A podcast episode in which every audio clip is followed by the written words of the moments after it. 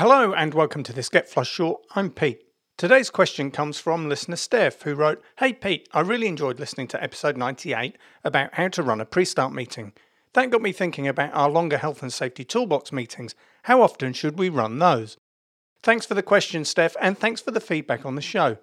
Toolbox meetings are promoted by health and safety authorities and advisors worldwide as an essential part of building and maintaining proactive health and safety awareness and behaviours in the workplace. They're usually described as weekly, fortnightly, or monthly meetings that follow a set agenda. They typically include compliance, notable events, best practice, and preventative procedures. If you run daily pre start meetings, you can keep on top of those issues, keep them at the forefront of everyone's mind, mention new risks and hazards for any new sites as they come in.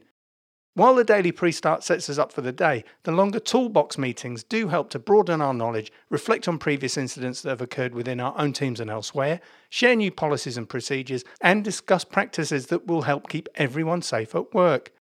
I prefer monthly meetings, especially in companies where the work is generally the same with little variation in risk from day to day.